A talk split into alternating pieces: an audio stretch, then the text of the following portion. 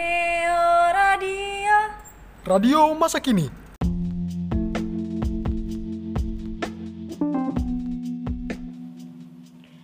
Assalamualaikum, selamat siang dan halo Sobat Muda Education Kembali lagi bersama Neo Radio setiap hari Selasa ini Tentunya dengan informasi dan cerita yang menarik dan edukatif tentunya Di sini aku Dea yang akan menemani kalian selama 30 menit ke depan Sebelumnya Dea mau puterin lagu dulu nih biar semangat Tetap stay tune di Neo Radio.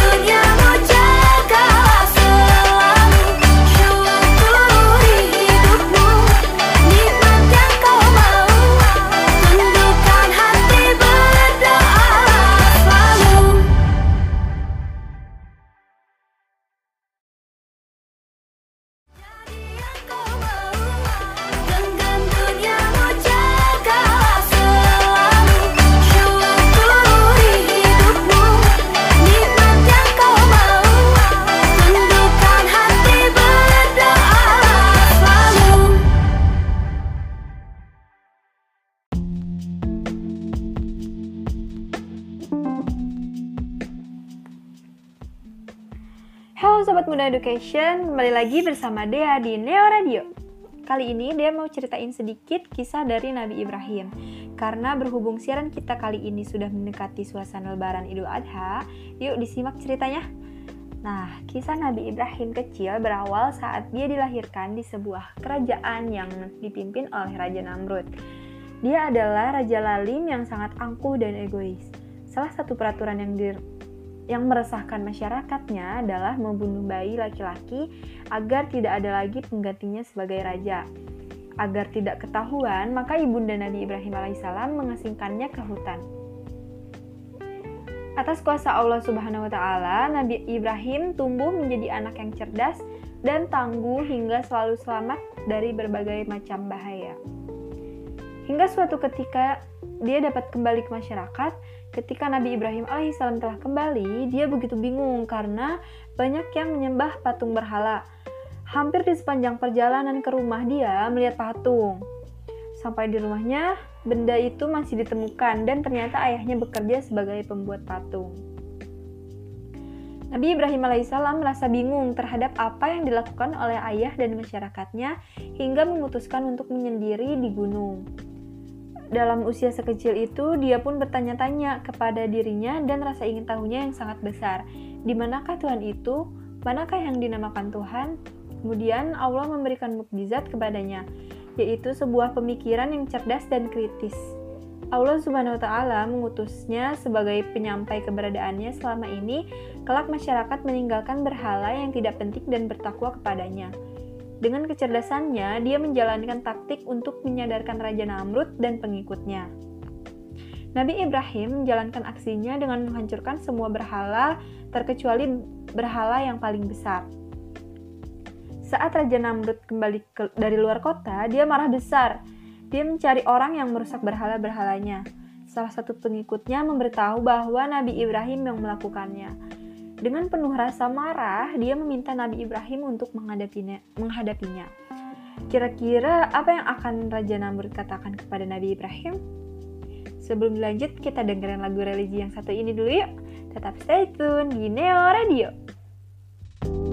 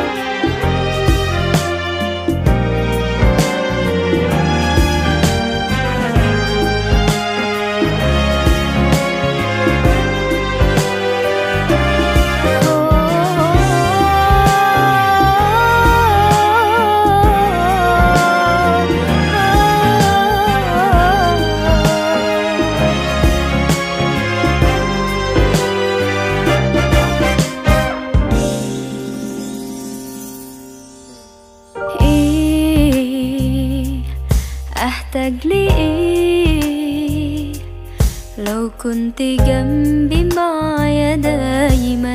قولي إيه؟ يا ده أنا من زمان. محتاجة قلبي يحس بيا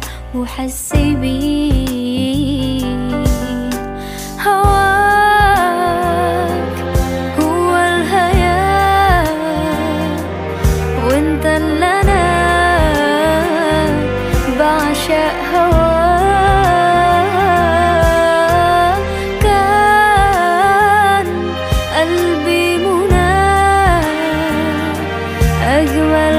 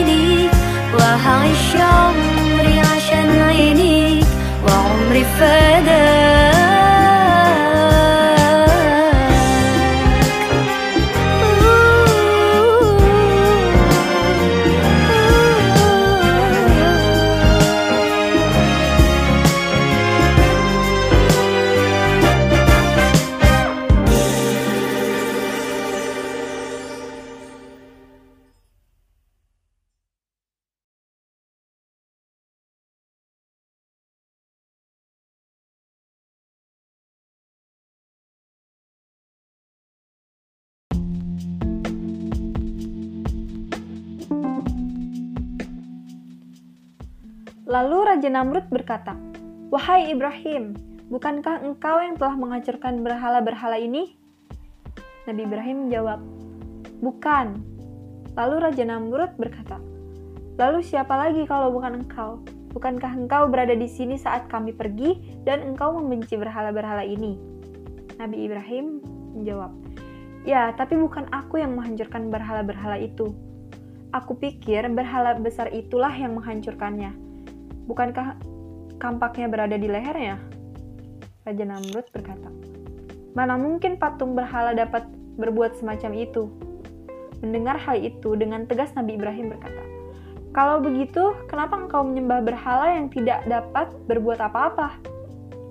Begitu pintar dan cerdiknya Nabi Ibrahim menjawab segala pertanyaan dari Raja Namrud tersebut.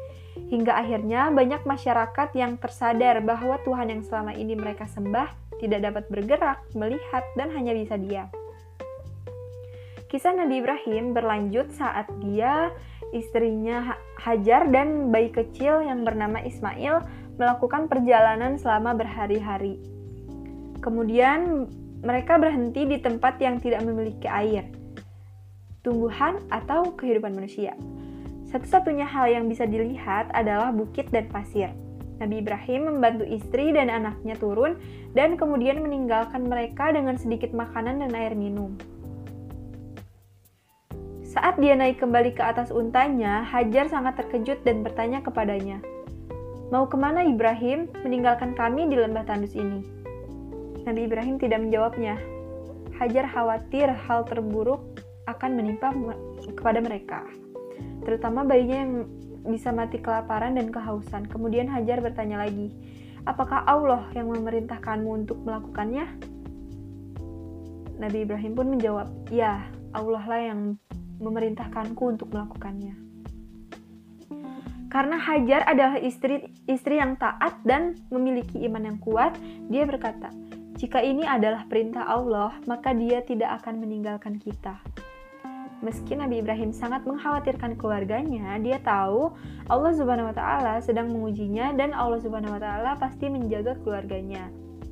Nabi Ibrahim pun berdoa, "Ya Tuhan kami, sesungguhnya aku telah menempatkan sebagian keturunanku di lembah yang tidak mempunyai tanam-tanaman di dekat rumah Engkau."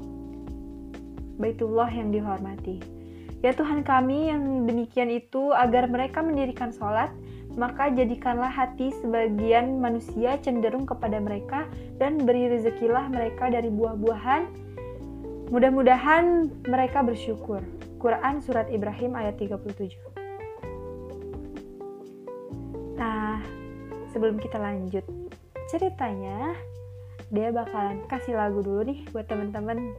Selamat mendengarkan. Oh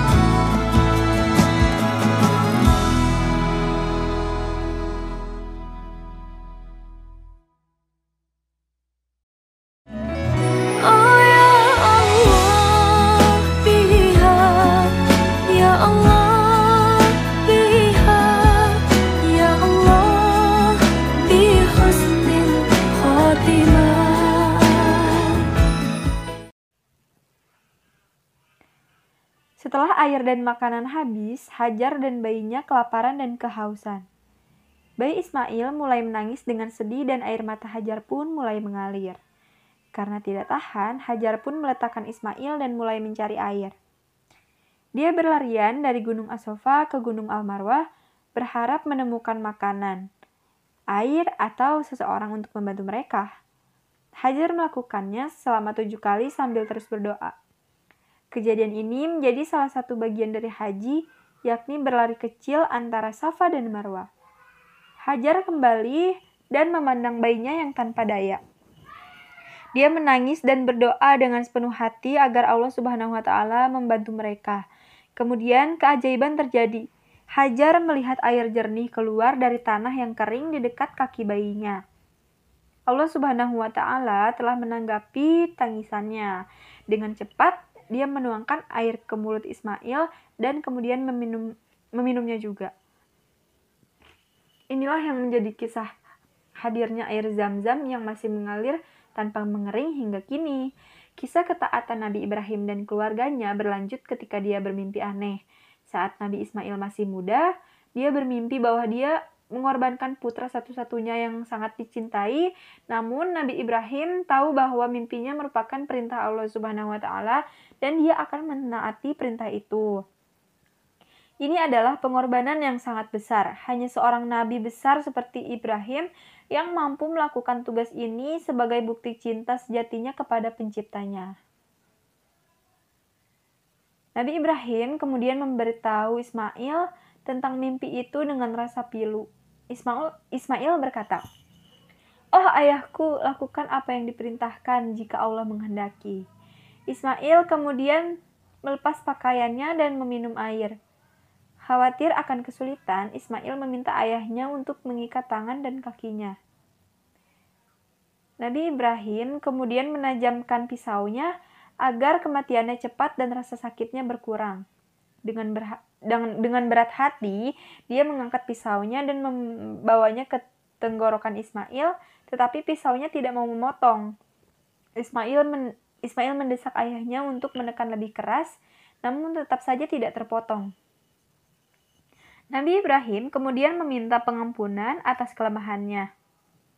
Dan Allah Subhanahu wa taala menjawab permohonannya. Wahai Ibrahim, kamu telah memenuhi mimpinya, maka kami memberi pahala yang taat. Setelah itu muncullah seekor domba jantan besar yang menggantikan Ismail. Pisau tajam itu nyatanya dapat memotong tenggorokan domba itu dengan satu gerakan cepat. Inilah Nabi Ibrahim Inilah kisah Nabi Ibrahim yang menjadi dasar adanya hari raya kurban atau Idul Adha.